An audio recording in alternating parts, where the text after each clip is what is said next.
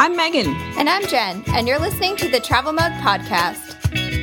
Every episode, we talk about travel destinations, interesting trivia, and even some travel fails. Let's dive into today's episode. Don't forget to travel mug.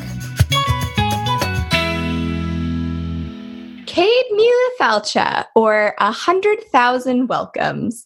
Welcome back to another episode of the Travel Mug podcast.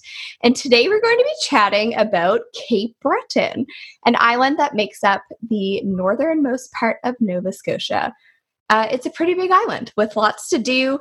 We're going to break this up into two episodes because there's so much to do. Today, we're going to focus on the Cabot Trail and the western half of the island. We sure are. And first off, what is the Cabot Trail anyway? So it is almost a 300 kilometer loop around the northern part of Cape Breton, including the Cape Breton Highlands National Park. Uh, because it is a loop, you really can start anywhere.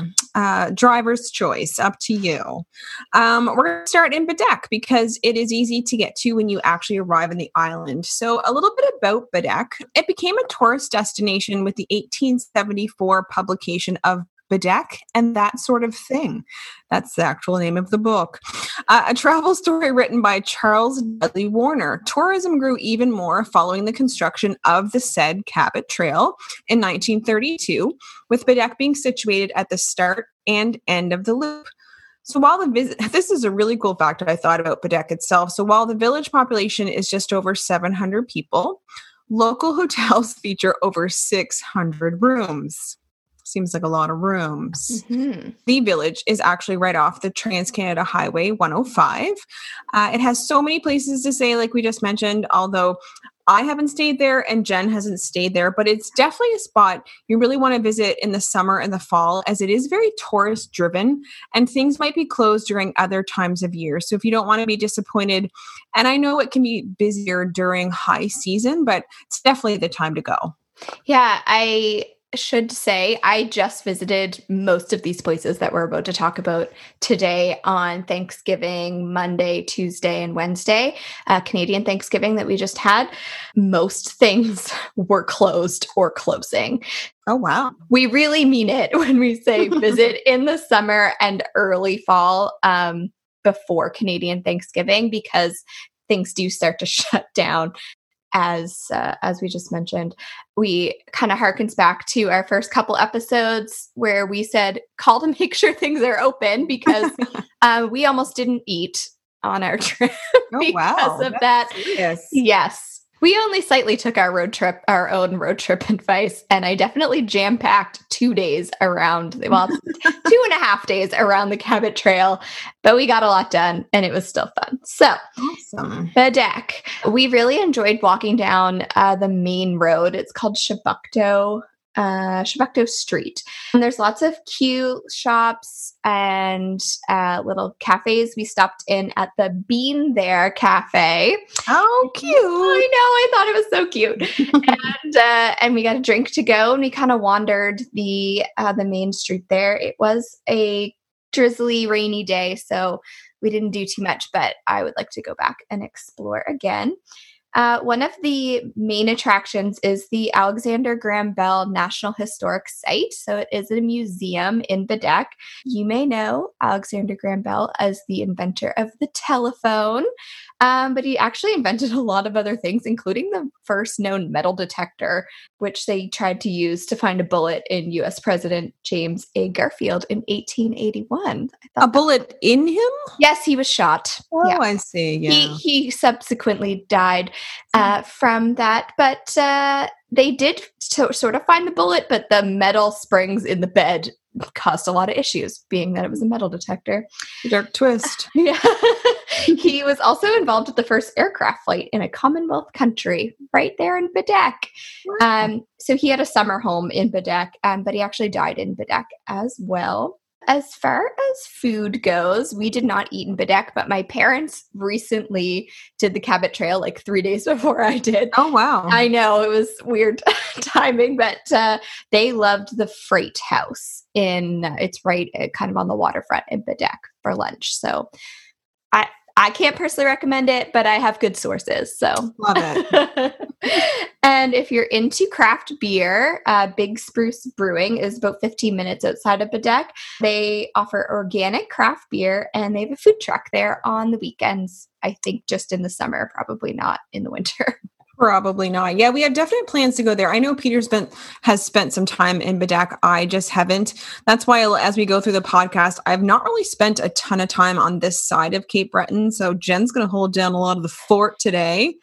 Um, but next, we're going to move on to Ingonish. So it is located uh, about 60 kilometers from Baddeck, like a lot of places, honestly, in Nova Scotia, uh, the economy there at Ingonish is tied to seasonal tourism as well as the fishing industry. So, what do you want to tell us about Ingonish?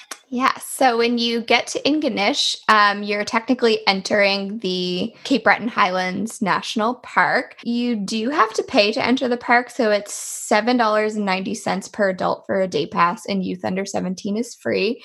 Um, when we got our day pass, it was in the morning. I can't remember what time, maybe like 10. And our day pass day pass was actually good until 4 p.m. the next day. So oh, it was nice. way, it was way more than 24 hours, which was really nice for us um, because I thought we were going to have to pay for another day pass the next day. It's very weird because you can just drive by the little building where you pay and no one has ever checked our they were like tape this to your dash and we did I didn't see anybody checking. I don't want to tell people not to pay, but uh, I'm not sure. it was anyway. I I was very confused. But there is a um, tourist information uh, when you enter the park there, and it's actually a really nice facility. And people they were really friendly. Um, gave us a map, and they had really. It was a new building. They had really nice washrooms. So if you need to Love pee, that. it's a good place to stop yeah, and you don't want to you don't want to cheat the friendly Cape Bretoners. So no, pay, pay no. for your just, pass. Just pay for your pass. I just.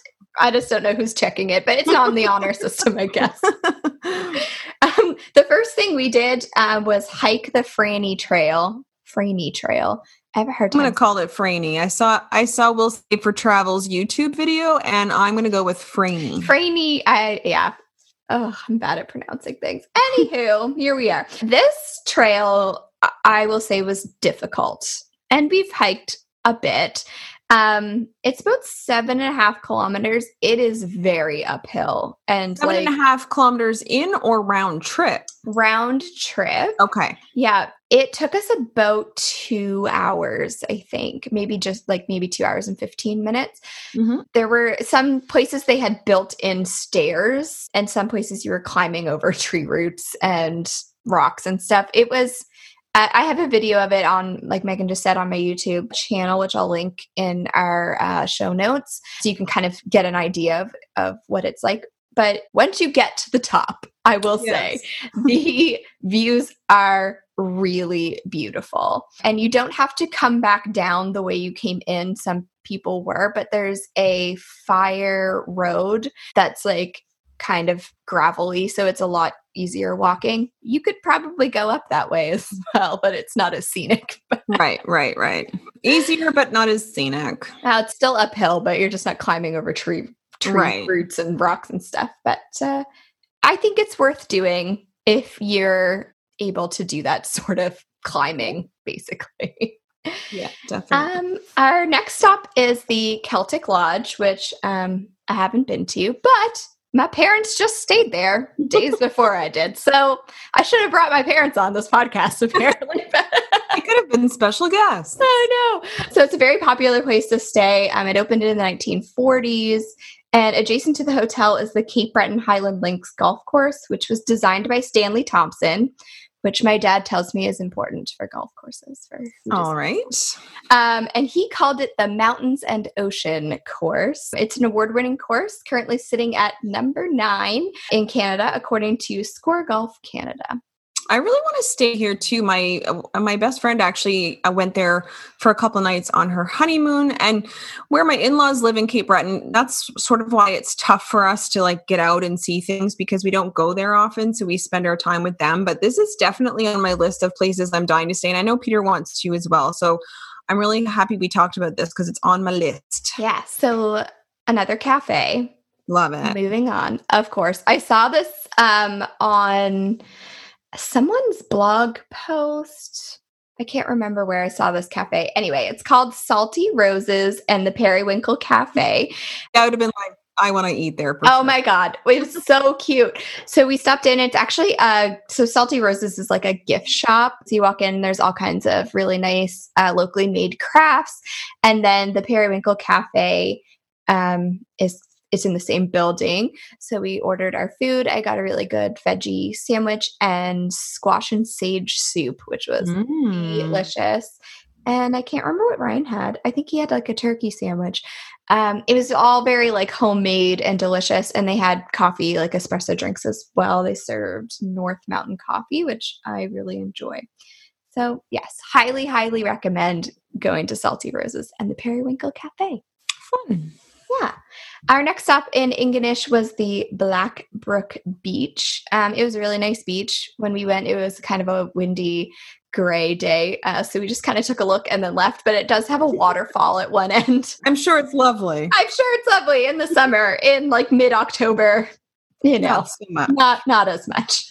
so the another activity you can enjoy in Ingonish in the wintertime is downhill skiing at Cape Smokey. Uh, if you want to do that sort of thing. Uh, I personally don't, but some of hmm. you out there might. Um, and there's also Cape Smokey Provincial Park as well. Yeah, and I mean, I guess there are definitely things to do in Cape Breton in the winter, but you have to be into outdoor activities to to do them. So if you are a skier, it's just something to keep in mind. Mm-hmm.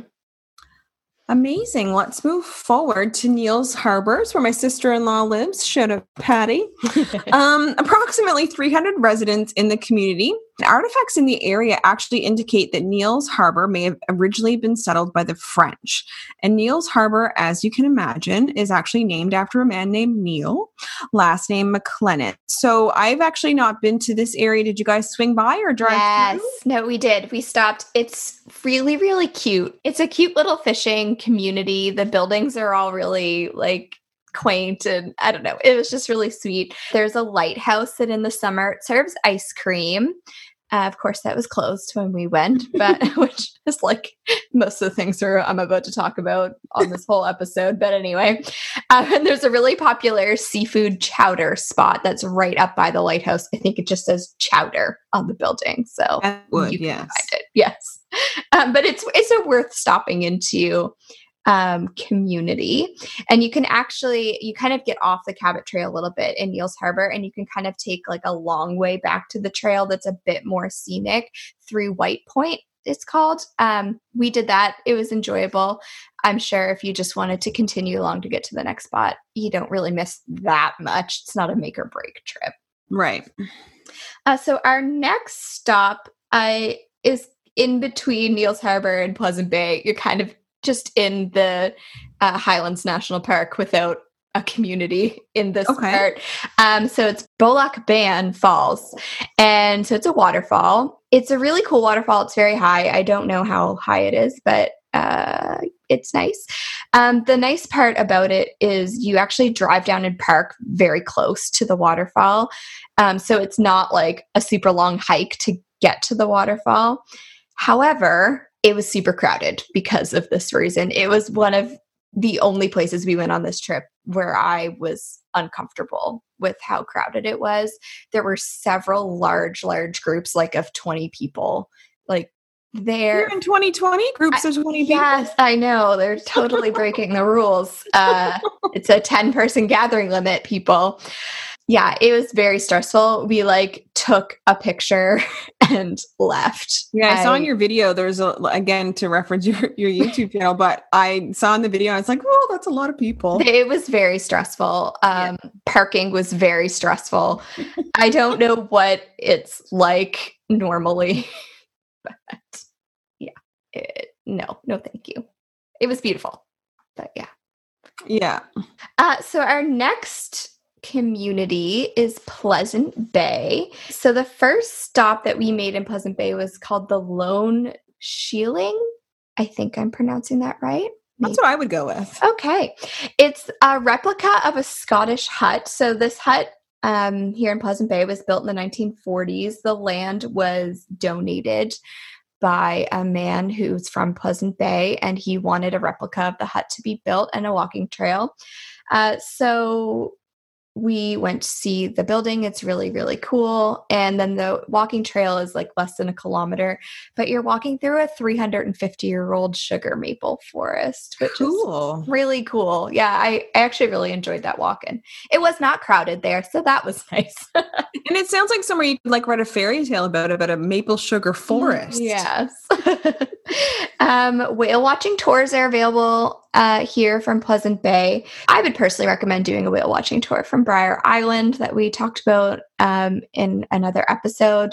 But we actually did see some whales. I, we think they were whales uh, from the Skyline Trail. So, I mean, they're out there, but I, I would do Brier Island if I was going to choose one or the other. But if you're in the area, go for it. Yes. We've also heard good things about the Rusty Anchor uh, restaurant. It was closed when we drove by. So Maybe. Therefore, Let us know if it's good or not if you've been there. didn't go in. Yeah. um, so my experience, I actually do have experience Pleasant Bay, uh, not itself, but we did drive through. But nearby um, is the entryway to the hike for Pollett's Cove. I've actually, because of the pandemic, I've seen a lot about Pollett's Cove on Instagram this summer, just because people are sort of exploring more of things probably wouldn't, or maybe they were their usual visitors. But it is a nine kilometer, and I'm not talking round trip, I'm talking one way. Okay. Um, three to five hour rigorous hike. Um, we did this back, I'm going to say, 2006 or 2007. Um, so the hike is rigorous, really depending on the conditions. When we went, it was had been really rainy, therefore it wasn't as pleasant. Um, it goes right along the coast, and Pollett's Cove is actually only accessible from by foot or boat. And the cove, once you get there after your rigorous hike, features a thousand meter sandy beach at the base of a really spectacular valley. Um, it's formed by the confluence of Pollett's Cove Brook and another smaller stream. It's privately owned land. Uh, you can still go and camp there, but it is a very popular spot. It isn't for the faint of heart, in my opinion, due to the length and difficulty of the hike, plus something I didn't really consider, although I knew you're carrying everything you need for nine kilometers. Yeah, it takes you longer when you're carrying, especially camping mm. gear. Even, I mean, we've done nine kilometer hikes sure. on this trip in two and a half hours, but when you're carrying everything you need, it takes, it feels like twice as long. Yeah, it's and at some points you're like, I swear, climbing mountains. It was a lot. It was yes. a lot. Um, and the really cool thing that also made it worth it, regardless of the horrific rainstorm we had while we were there, horses roam the cove. They are owned. You wouldn't think so because you're so far in the wilderness, but they are owned horses. And like I said, during my experience, there was a giant and terrifying rainstorm on the. It started. I literally started raining on Saturday at like 11 a.m. and didn't stop until midway through that next night. Yeah. And it had rained a lot before we went. So the trail in was wet and the trail out was wet. So it sort of made it treacherous all the way around. But uh, yeah. Peter had been there before in really dry weather and he said it was incredibly enjoyable. And it really would be.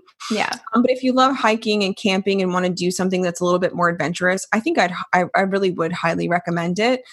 And it's definitely a dark sky zone, of course, as well, because mm. you're like 10 kilometers ish in. So after the rain stopped, it was like the middle of the night. We literally hadn't slept. And Peter got up and looked outside of the tent. I've never seen stars like that wow. before in my whole life. And there was like a colony of people there that just didn't wear clothes the whole time. So, I mean, there was also that. Yeah. Um, so you never know what you'll find at Pollett's Cove. Go and enjoy yourself. Hidden gems everywhere. and that's what you want to call it. uh, so our next stop is the Skyline Trail, which I mentioned previously. It is a very popular hike. It is fairly easy because you actually drive up the mountain and then park and then you're walking kind of around the top of the mountain so you're not doing a lot of climbing there's kind of two options you can do a seven and a half kilometer in and out um, so like three and a quarter each way, um, or a nine and a half loop. We did the nine and a half loop. It was very enjoyable. The end is all like boardwalk and stairs, and it wasn't that crowded when we went. I'm sure it gets a lot more crowded than what we experienced in normal times or summer. Um, but there's also bathrooms up there. So this one is a lot more accessible to a lot of people. We saw a lot more older people and a lot more younger kids on this hike, um, but the views were still really beautiful, and I would still highly recommend it. Yeah, me too. We've done this one and we were also there in October. So I'm pr- sure pretty much a very similar experience. And the views at the end are so iconic Breton Cabot yes. Trail yeah. with the pictures you can take. Even if you don't think you've seen a picture, you have mm-hmm. from the end of the Skyline Trail. And this is where I saw my only real life moose. Um, it was laying down. Uh, it didn't have any horns. So it was still lovely, but it wasn't a giant like bull moose or anything. Right still really cool. And I'd love to see a moose, but I'm always scared they're going to be on the highway. So I'd just rather not see one. But this was in a little like uh, woodsy area laying down. It was very, it was very good. Yeah, I think that reminds me that we should say with all of these hikes that we've talked about, um, Cape Breton does have a lot of wildlife like moose, um, coyotes, and bears. And so you do have to be careful. Yeah. Um, they do recommend like walking with a stick just for a little bit of protection, you might want to also carry bear spray if that's an option for you. People have been attacked and unfortunately passed away on the Skyline Trail. So, better safe than sorry. Be aware of your surroundings. Um, the Parks Canada gave us a really nice brochure on what to do because you actually do different things with different animals. So stop into the nice uh, information center and get your brochure and pay your money. Save um, a life. And, uh, and be safe on your hikes because it's a beautiful area and you don't want to end up in a bad place. And don't feed the animals. and don't feed the animals. Yeah. Don't don't do that. What's up next? Chéticamp or Chéticamp, or however you'd like to pronounce it, is the largest French speaking area of Cape Breton with an approximate population of 4,000 people. Um, it's also the other like entrance and exit to the Cape Breton Highlands National Park. So they have a visitor center, uh, center information center there as well with not as nice bathrooms as the Ingonish side because I think that one is newer, but it does have bathrooms and a campground right there as well. It has a nice main street. There's a large church, which is really um, picturesque. We didn't go inside. Uh, we ate at the Doryman Pub and Grill, which I really enjoyed. I was, you know, usually you're like pub food is pub food, right? Um, but I really enjoyed my meal, and I would go back there again. Awesome. We also stopped at the Aucoin Bakery um, mm. to get some treats. I got a really delicious donut. We picked up some cinnamon rolls, and Ryan got an apple turnover.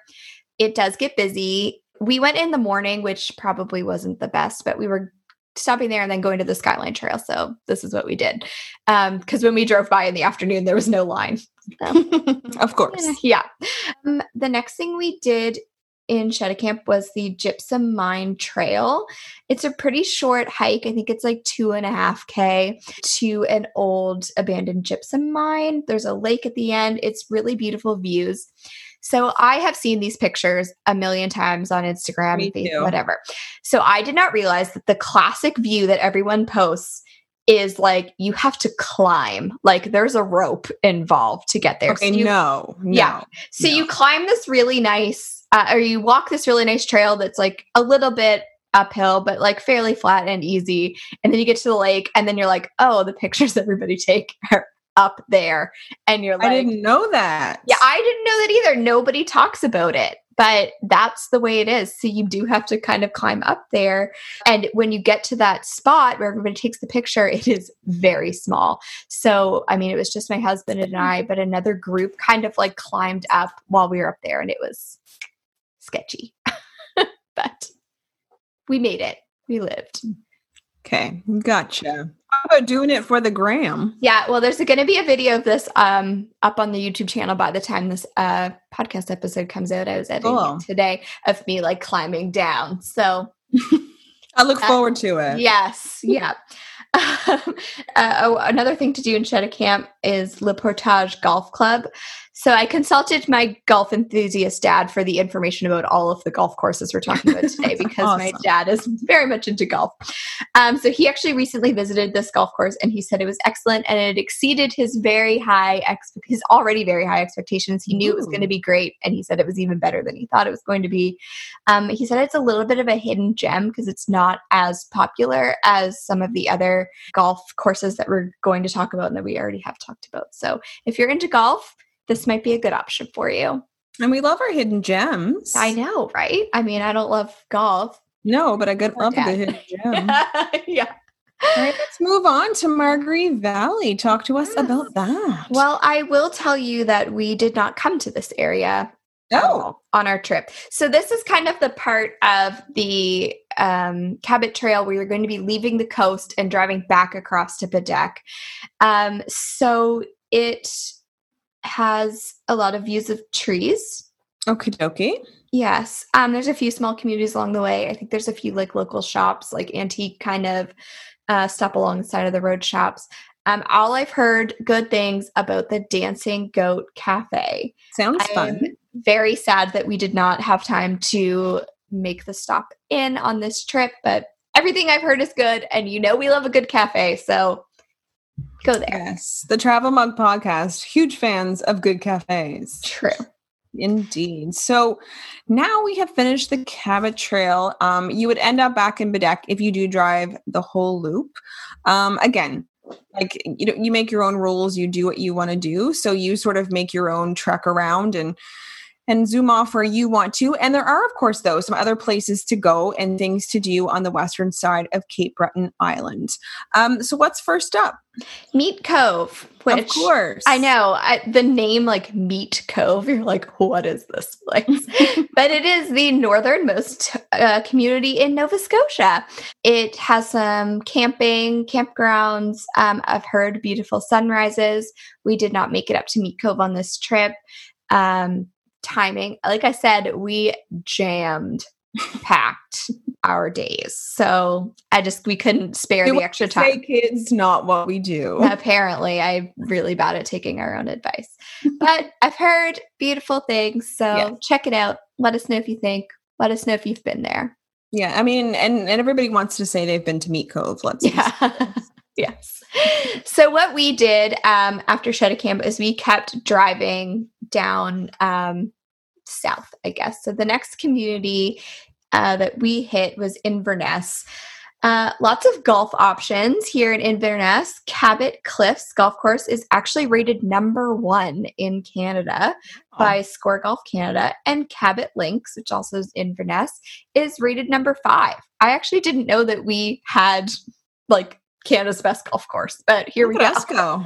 I know crazy. This is where we failed. We wanted to stop at Route 19 Brewing. We were on our way there and I had checked the website. It said they're open on Mondays. I didn't realize that the Monday of Thanksgiving weekend was their first Monday that they were not open. They were switching to their uh, winter hours where they were only oh, going to be open Saturday and Sunday. Mm. So I've heard it's a really great place to stop in and get some food and get some beer. Uh, but sadly, we ended up outside with our noses pressed against the window. really hungry. Check, we want to check this place out too. you never know. Someday. Yes, I'm really. Yeah, it was another road trip fail. I have to say, we did not go well. But anyway. oh goodness. Um, so, sort of in between Inverness and our next um, community is Glenora Distilleries. They make North America's first single malt whiskey. We can't call it Scotch because it's not made in Scotland, but mm-hmm. it's uh, it's Scotch. But don't tell them in Scotland. they also do tours. Um, it's a restaurant, or it's a it's an inn, and it has a restaurant, and it looks really nice. It was closed when we drove by. so. Oh, muffin, that's a sad story. it looks really nice from the outside.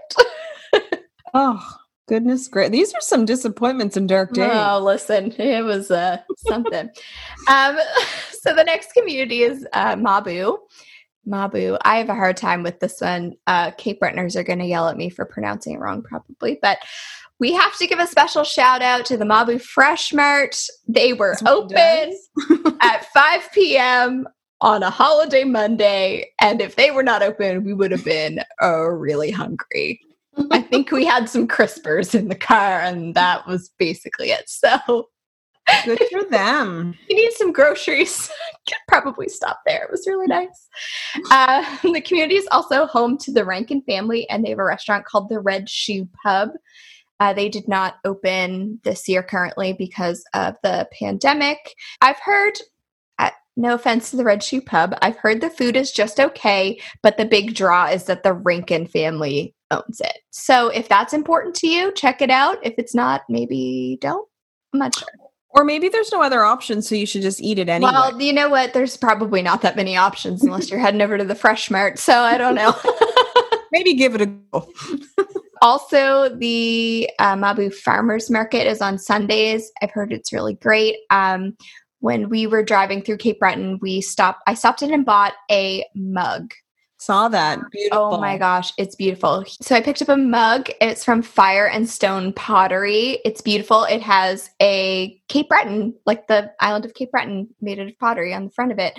So um, he goes to the Mabou uh, Farmers Market on the weekends. So you should definitely check him out and grab a really nice mug from him. His name is Love a travel mug. uh, yeah. Next up, we have Port Hood. Um, so, for those hockey fans out there, or people that are just proud that famous people are from where they're from, um, it is the birthplace of hockey legend Al MacInnis. Yeah, it is exciting. Yeah. Um, they have a lot of really nice beaches in Port Hood. I think there's five or more. Um, and the waters are typically warmer than other Nova Scotian beaches. So they're a good place. so, it's not like blood curdlingly freezing. no, apparently Nice. it's tolerable. Love that. Yes. Uh, we did walk on one. Of course, it was October, so I did not go in the water, but uh, it was nice beach, I have to say. So, Cool. yeah. I've also heard that Clove Hitch Bar and Bistro is really great. Closed again. So, I need to do this trip again. So, I need a do over. Yeah, you've had a couple of disappointments along the journey. so the whole reason we did this whole trip um, was because I booked Archer's Edge Luxury Camping Domes in Judique, which is our next stop. It was a really nice place to stay. If you've ever seen the pictures of these like luxury camping domes, it's like a big white dome. It's built on a platform. Uh, it has electricity, so it has um, our dome had its own kitchenette. It had a toaster, microwave, mini fridge, coffee maker, and kettle, and it had barbecue outside. So that's how we cooked our Mabou Fresh Mart groceries. Um, the domes also have full bathrooms. They have heat pumps, uh, so you can have air conditioning and heat, uh, and beautiful views. It was looking over a cliff. Uh, there's a nice fence so you don't fall over the cliff. Love that. Yeah, they had. Uh, there's only five domes, so there's not like a lot of people around. Um, but it is adults only, so they don't take children. You can't take your pets, so it's very peaceful. And we had a really, really enjoyable stay. I will tell you, it's made for couples who are uh, comfortable with each other because there is no door on the bathroom. So, Oh. Yes. I'm comfortable with my husband for a long time, but I still love a bathroom door. Yes. I, But whatever, if you you know, know. you gotta make do. You do. Uh, we had a lovely, lovely time. I just want people to know going into it that this is what they're getting themselves into is no bathroom door. I love a good recommendation just to you know set expectations. Yes. Um, so what else is there to do in Judique? You might ask. There is a Celtic Music Interpretive Center that showcases uh, Cape Breton music, and they host ceilidhs, which is a traditional Scottish and Irish social visit with music, dancing, and usually drinking. Of course. Yes. And the Celtic Shores Coastal Trail is 92 kilometers of trails that span from the causeway in Port Hastings to Inverness. Um, they can be used for walking, running, biking, quadding, four wheeling, whatever you want to call it, um, cross country skiing, and snowmo- snowmobiling. Snowmobiling. yeah. And uh, of course, you don't have to do the whole trail. You can do parts of it. I will note that our lovely GPS that we call Samantha um, tried to get us to drive down the trail a couple of times. So I don't know if it used to be a road and now it's not.